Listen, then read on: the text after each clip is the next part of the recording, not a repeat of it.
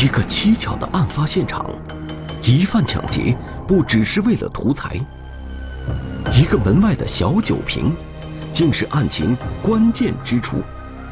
离奇的动机，叛逆的代价如此沉重。一时的任性，却让青春因此而蒙尘。叛逆的代价，天网栏目即将播出。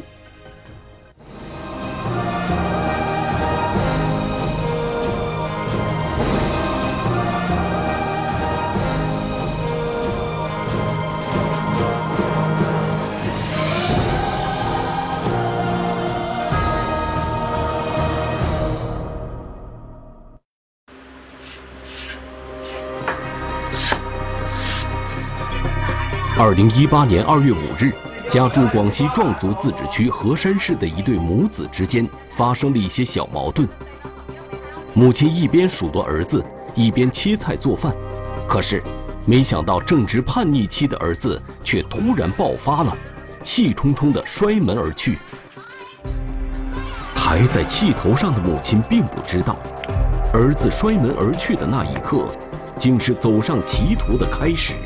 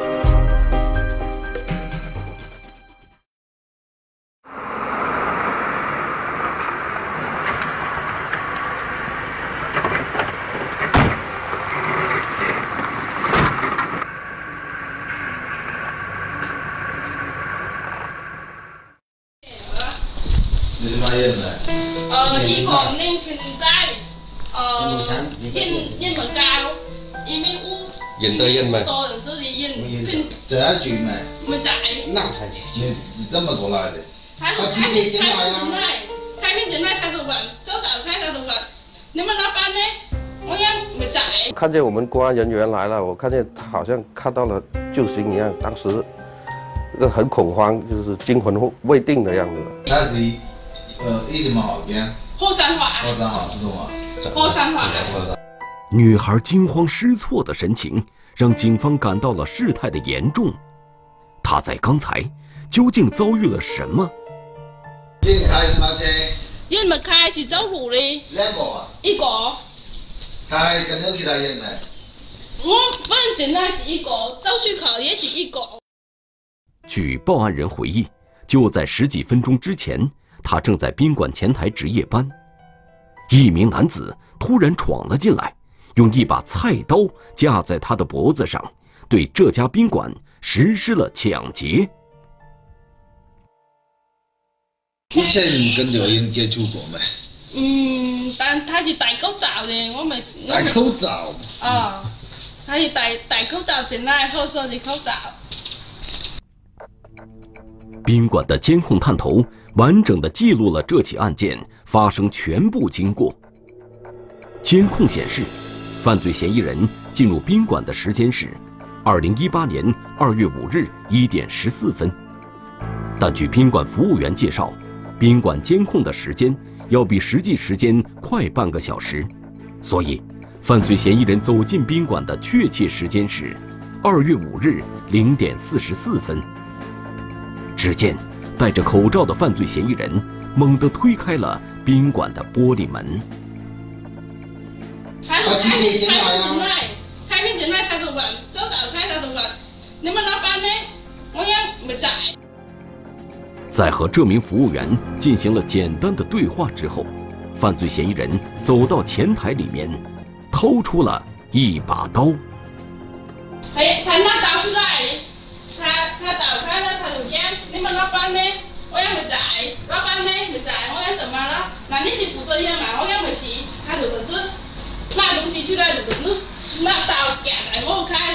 穿做很时髦的，呃，而且是讲着我们当地的呃话的那个青年男子。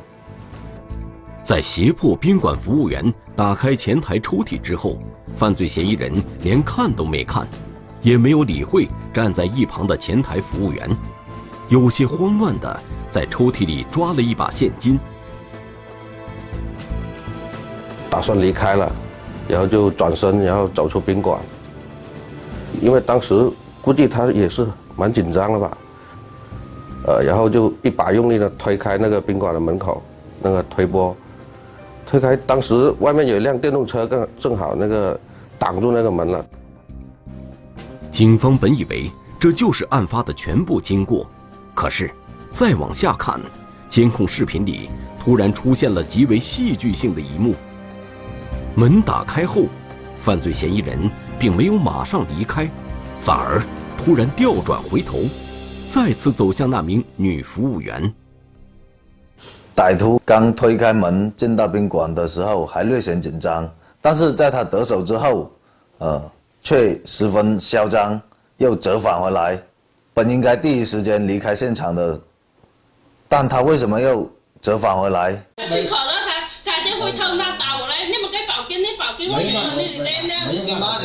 他说：“我已经认识你的脸了，你要是报警的话，我就杀了你。”那个小女孩当时就更加的恐慌了。酒店前台的服务员被去而复返的犯罪嫌疑人吓得瑟瑟发抖，而那名犯罪嫌疑人的神态，则在这一刻发生了明显的改变。从开始进来那种有点不自信的那种紧张感吧，到后来抢劫得手以后，还威胁小女孩之后，嚣张的语气和态度，嗯，在她身上能够，呃，体现得出一种满足感吧。所幸这名犯罪嫌疑人在去而复返之后，并没有进一步伤害那名女服务员，只是耀武扬威地恐吓了女服务员一番。犯罪嫌疑人第二次出门时，还试图关上宾馆的玻璃门，结果发现门被卡住了，无法顺利关闭，这才大摇大摆地离开了案发现场。又返回来说这种话，他的目的是什么呢？按照抢劫犯来说，他无非就是图财嘛。装钱的那个抽屉里边，除了一些现金之外，还有一些香烟啊。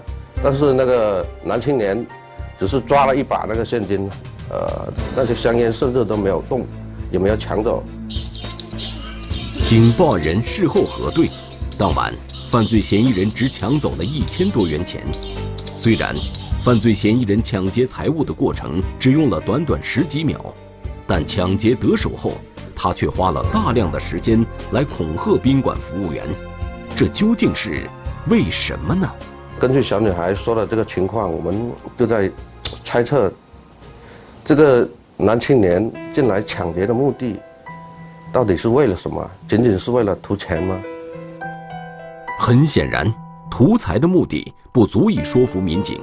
那么，犯罪嫌疑人抢劫却不为钱财，他实施抢劫的动机到底是什么呢？想要揭开谜底，必须尽快抓捕犯罪嫌疑人。抢劫得手后，他又逃向何处？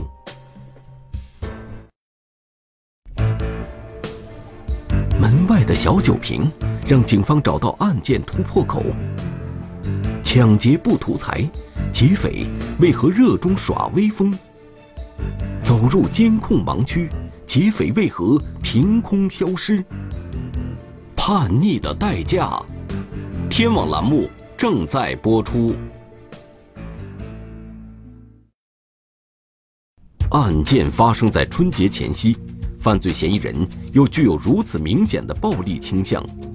广西壮族自治区河山市公安局对此案高度重视，立即成立专案组，全力以赴开展侦查工作，力求在春节之前抓获犯罪嫌疑人。像抢劫案件的话，在我们河河山市发案例的很少了，啊，而且是近年边。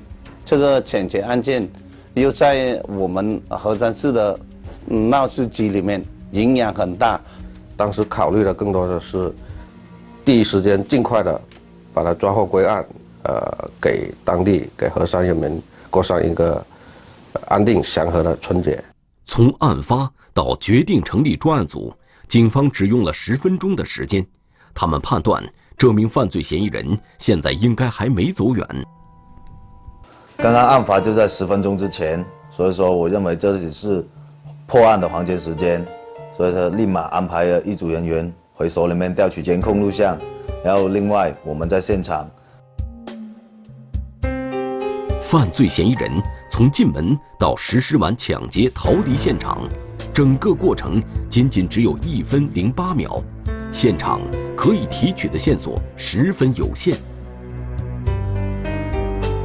就在现勘人员在案发现场进行细致勘查的同时，另一组负责调取路面监控的民警也发现了一条很重要的线索。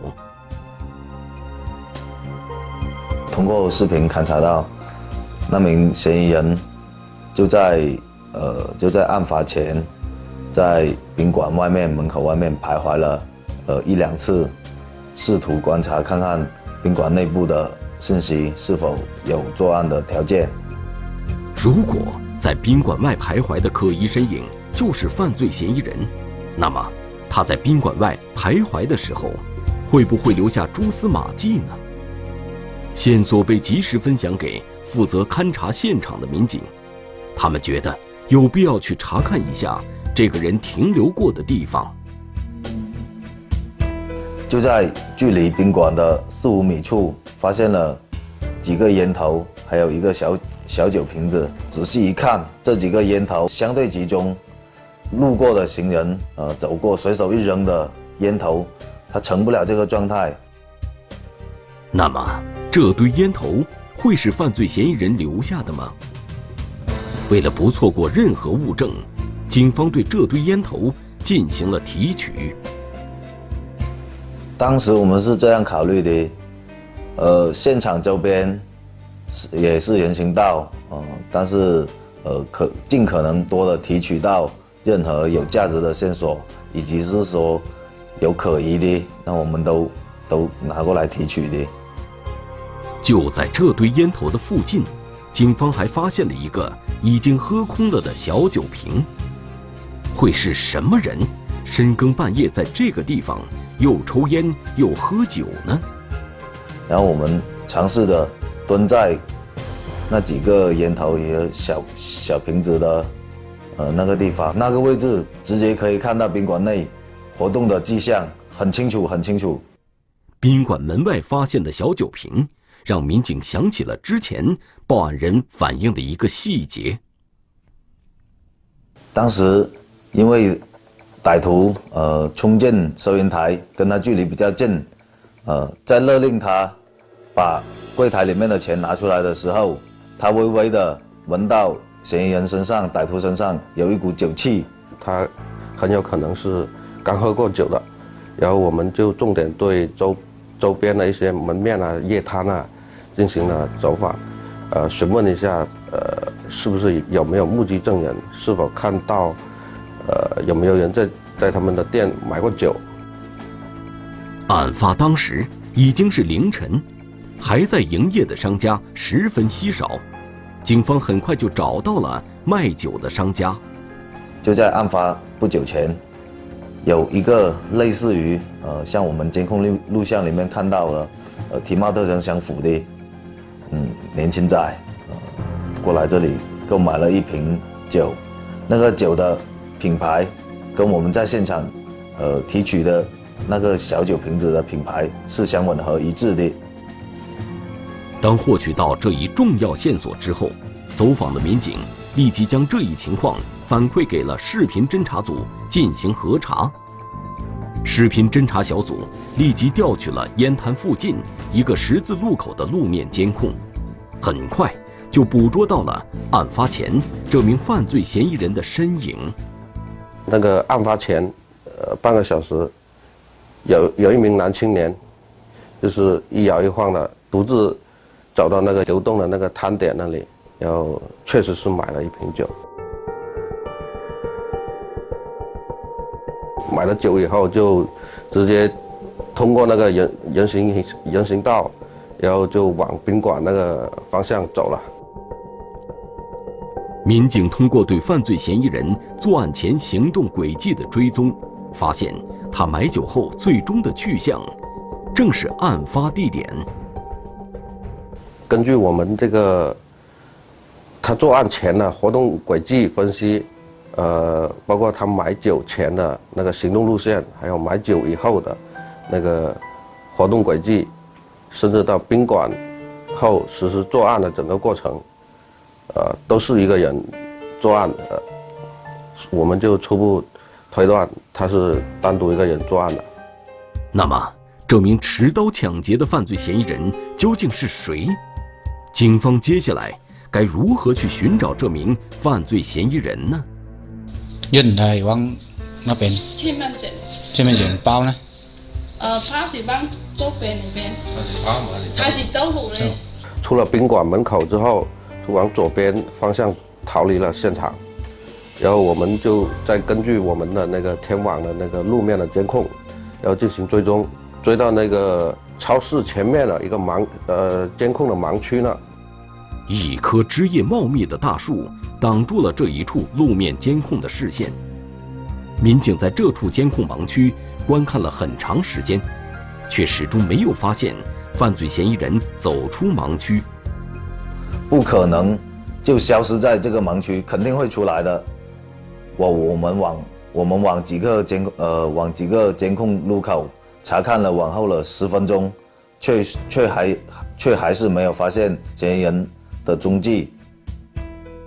民警又调取了盲区前后的几处监控，也没有发现犯罪嫌疑人的踪迹。犯罪嫌疑人消失的监控盲区。距离被抢的宾馆直线距离不到三百米。按照以往办案的经验，犯罪嫌疑人在得手后不可能在案发地停留太长的时间。那么，走进监控盲区的犯罪嫌疑人怎么会消失了呢？真假嫌疑出租车扰乱民警侦查视线。逃窜途中，疑犯为何中途溜进小吃店？拨开迷雾，密迹追踪，民警锁定犯罪嫌疑人。叛逆的代价，天网栏目正在播出。通过视频研判，民警发现，就在嫌疑人走进监控盲区之后，有一辆出租车正好从监控盲区驶出。我们就把那辆出租车列为重点的排查目标。难道这辆出租车是来接应犯罪嫌疑人的同伙吗？专案组立即对这辆出租车进行追踪。这个的士该到我们河山市的某一那个夜宵单的时候，他曾经在那里停过。通过视频追踪，民警发现。出租车在小吃店门口停留大约五分钟之后，又继续回到主路上行驶。然后我们继续往前查看，发现有一辆嫌疑车辆驶到北四乡藤山村，然后之后就没有离呃，之后就没有再出来。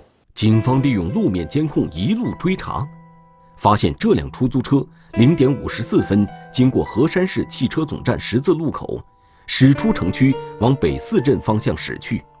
可是，让人感到不可思议的事情发生了。这辆车仅仅是在八分钟之后又出现在市区，难道是我们跟踪跟错了车辆？从监控盲区驶出的出租车，民警一直追踪到了离市区很远的北四镇屯山村。可是，为什么这辆出租车又几乎同时？出现在了市区呢？不可能的。按照这个，我们河上市区离那个北市起码有十几二十公里，一个来回可能就有就要就有三四十公里。三四十分公三四十公里的话，你八分钟是不可能不可能开的这么远的距离的。这究竟是怎么回事呢？究竟哪辆出租车才是嫌疑人乘坐的车辆呢？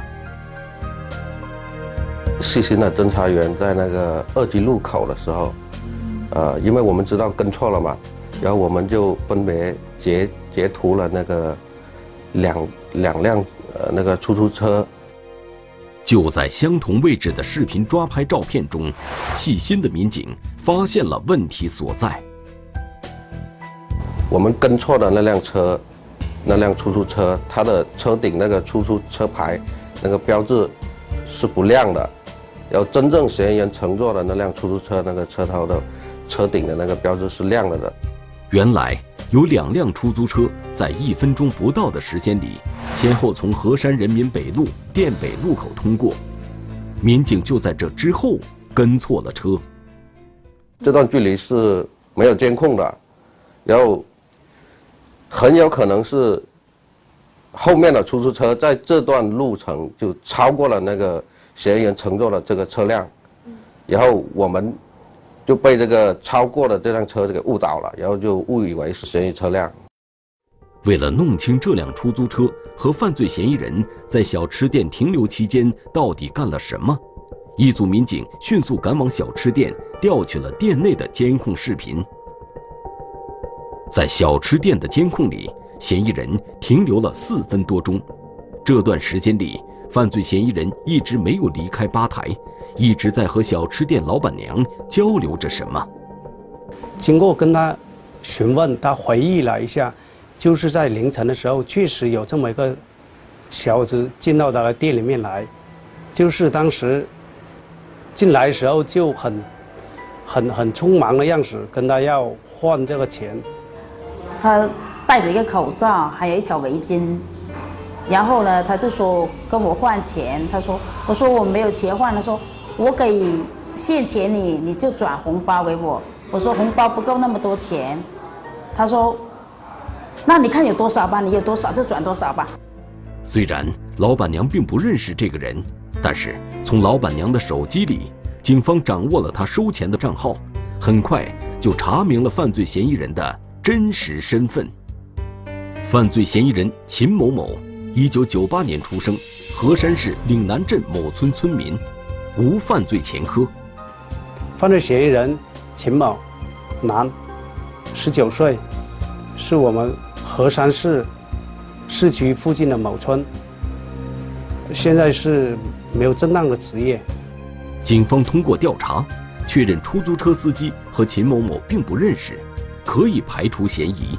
通过车牌信息查查获到车主，然后车主小陈常年常年都是正常营业，呃，没有历史污点，也是勤勤恳恳的。警方找到了司机陈师傅，向他了解当晚犯罪嫌疑人乘车的相关情况。小陈跟我们讲述，当呃当天凌晨的时候，的确是有一个体貌特征跟我们宾馆内的监控录像的呃体貌特征相符的年轻人搭乘过他的车辆。案发当晚，陈师傅的出租车行驶到河山市人民中路的时候，一位戴口罩。戴围巾的小伙子招手，搭乘了他的车。当车开出不久，小伙子提出了一个要求。嫌疑人跟出租车司机讲：“你在这我等我一会儿，呃，我过去餐饮店，呃，换点东西就过来。”结果就前后就花了三三到四分钟，我嫌疑人就又重新回到他车上，让他开往开往河山市岭南镇石村。岭南镇某村。正是秦某某的户籍所在地，警方暗中在村里进行了摸排调查，结果发现，犯罪嫌疑人秦某某早已不在村里。当时经过我们到村子里面去调查，发现这个嫌疑人已经不在村子里面。据我们获取的消息，他已经逃往柳州方向了。异地抓捕。困难重重，锁定特殊日子，民警苦苦守候，叛逆的对抗，青春惨烈的代价，叛逆的代价。天网栏目正在播出。就在案发后第二天一大早，犯罪嫌疑人搭乘最早的一班大巴车去了柳州。专案组立即赶赴柳州，追捕犯罪嫌疑人。可是，由于始终无法锁定犯罪嫌疑人在柳州的具体位置，专案组在柳州的搜捕工作进展十分困难。人比较密集，寻找嫌疑人这个难度很大，而且不能公开的去搜寻，所以我们当时花了两天一夜时间是找不到这嫌疑人。在村子里秘密调查的结果显示，犯罪嫌疑人秦某某在离开时并没有长期外出的迹象，并且和一些人还约定在农历小年聚会。根据这些线索，再考虑到警方之前的侦查工作并没有惊动嫌疑人，专案组做出了一个大胆的决定。当时也是临近春节，按照我们这边习俗。准备到春节小年夜这一块的话，家里人在外面都会回家跟家里面人团聚了。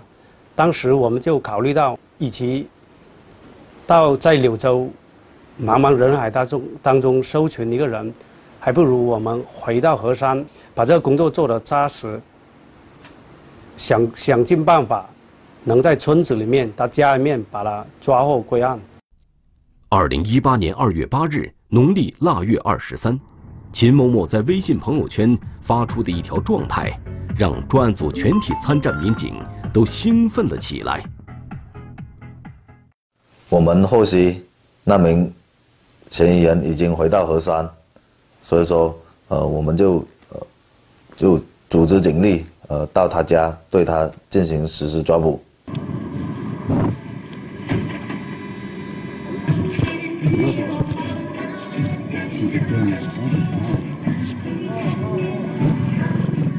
如果嗯在当地下捕不成功的话，他再跑出去，那给我们的破案的那个就带来了更大的麻烦。所以我们要确保在这一次抓捕抓捕的过程中一定要成功。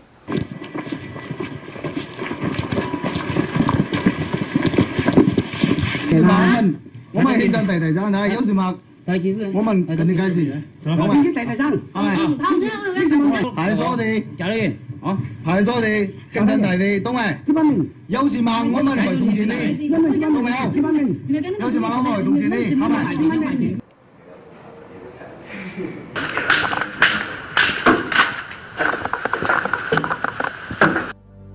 落网后，犯罪嫌疑人秦某某。对自己持刀抢劫宾馆的犯罪事实供认不讳。在问到他的作案动机时，秦某某的回答让负责审讯的民警感到匪夷所思。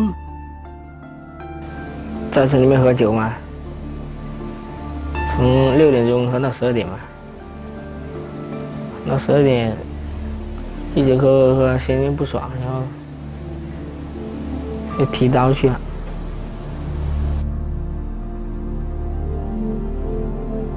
审讯过程中，秦某某神志健全，思路清晰，因为心烦而作案的荒唐理由让警方难以置信。为了弄清楚秦某某真实的作案动机，办案民警走访了他的家人。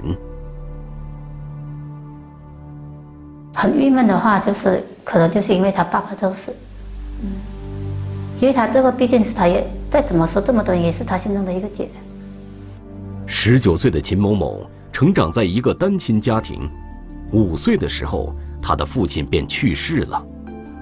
他父亲是因为什么死的呢？是因为吸毒死的。啊，所以说他的母亲就非常憎恨他的父亲，然后就希望他不要以后不要像他父亲这样，就所以说对他就一直很严厉，就一一直拿他爸来说事，你不要以后不要像你爸一样怎么怎么样，可能他就。从小就有这个心理阴影吧，然后就导致他成长的过程就一直很烦恼。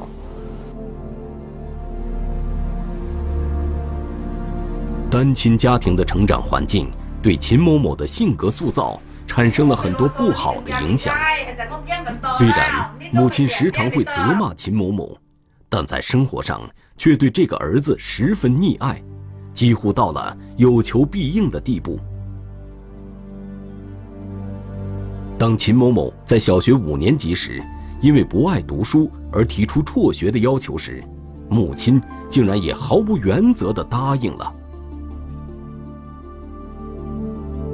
在我眼里呢，我儿子是一个乖巧的儿子，但是我很疼我儿子，稍等，知道吗？所有的要的东西我都给。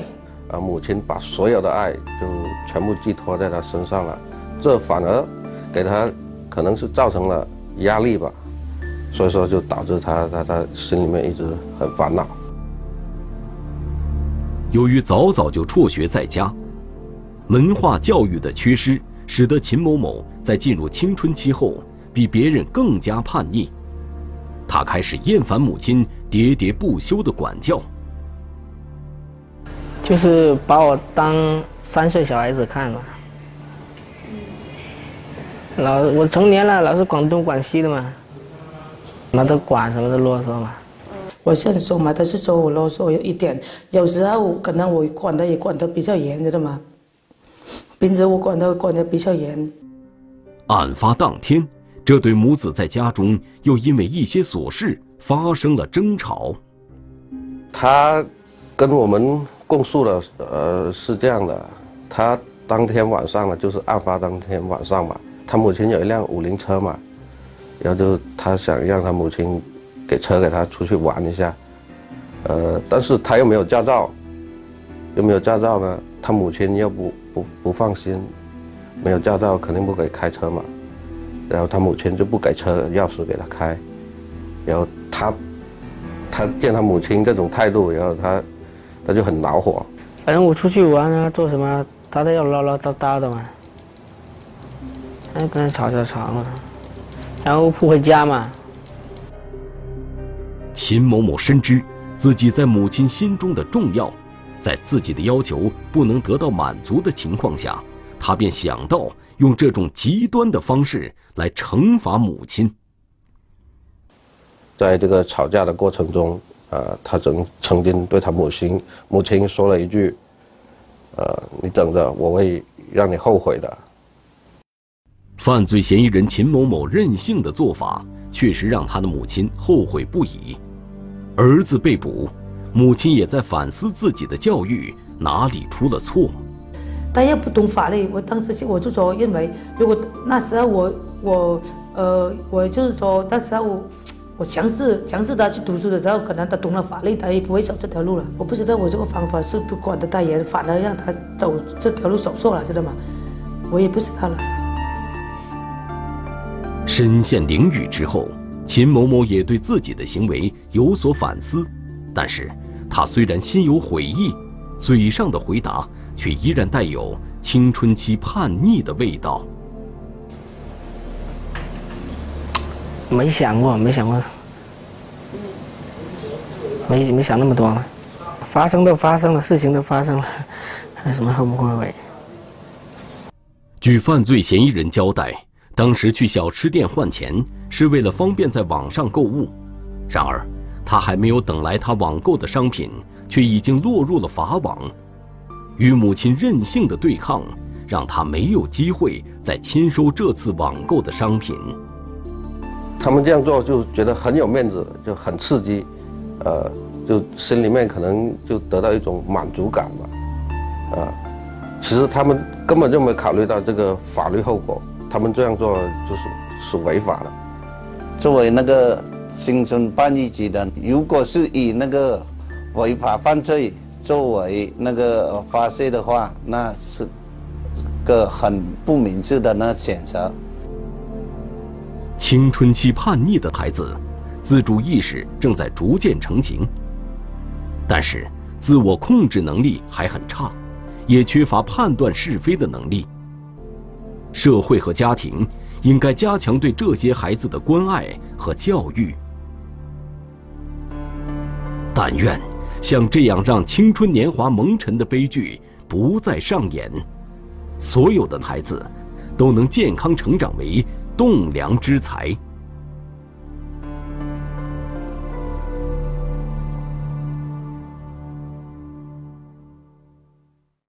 中华人民共和国公安部 A 级通缉令：陈宇，男，一九七一年十一月二十九日出生，户籍地河南省信阳市罗山县周党镇中心街，身份证号码四幺三零二八一九七一幺幺二九四七三二。该男子为重大盗抢骗犯罪在逃人员。公安机关希望社会各界和广大人民群众及时检举揭发盗抢骗等违法犯罪活动，发现有关情况，请及时拨打幺幺零报警。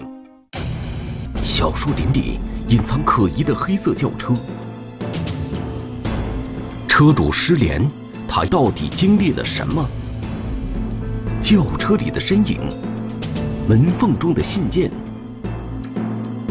友情何以暗藏着无穷的祸患？危险关系，天网栏目即将播出。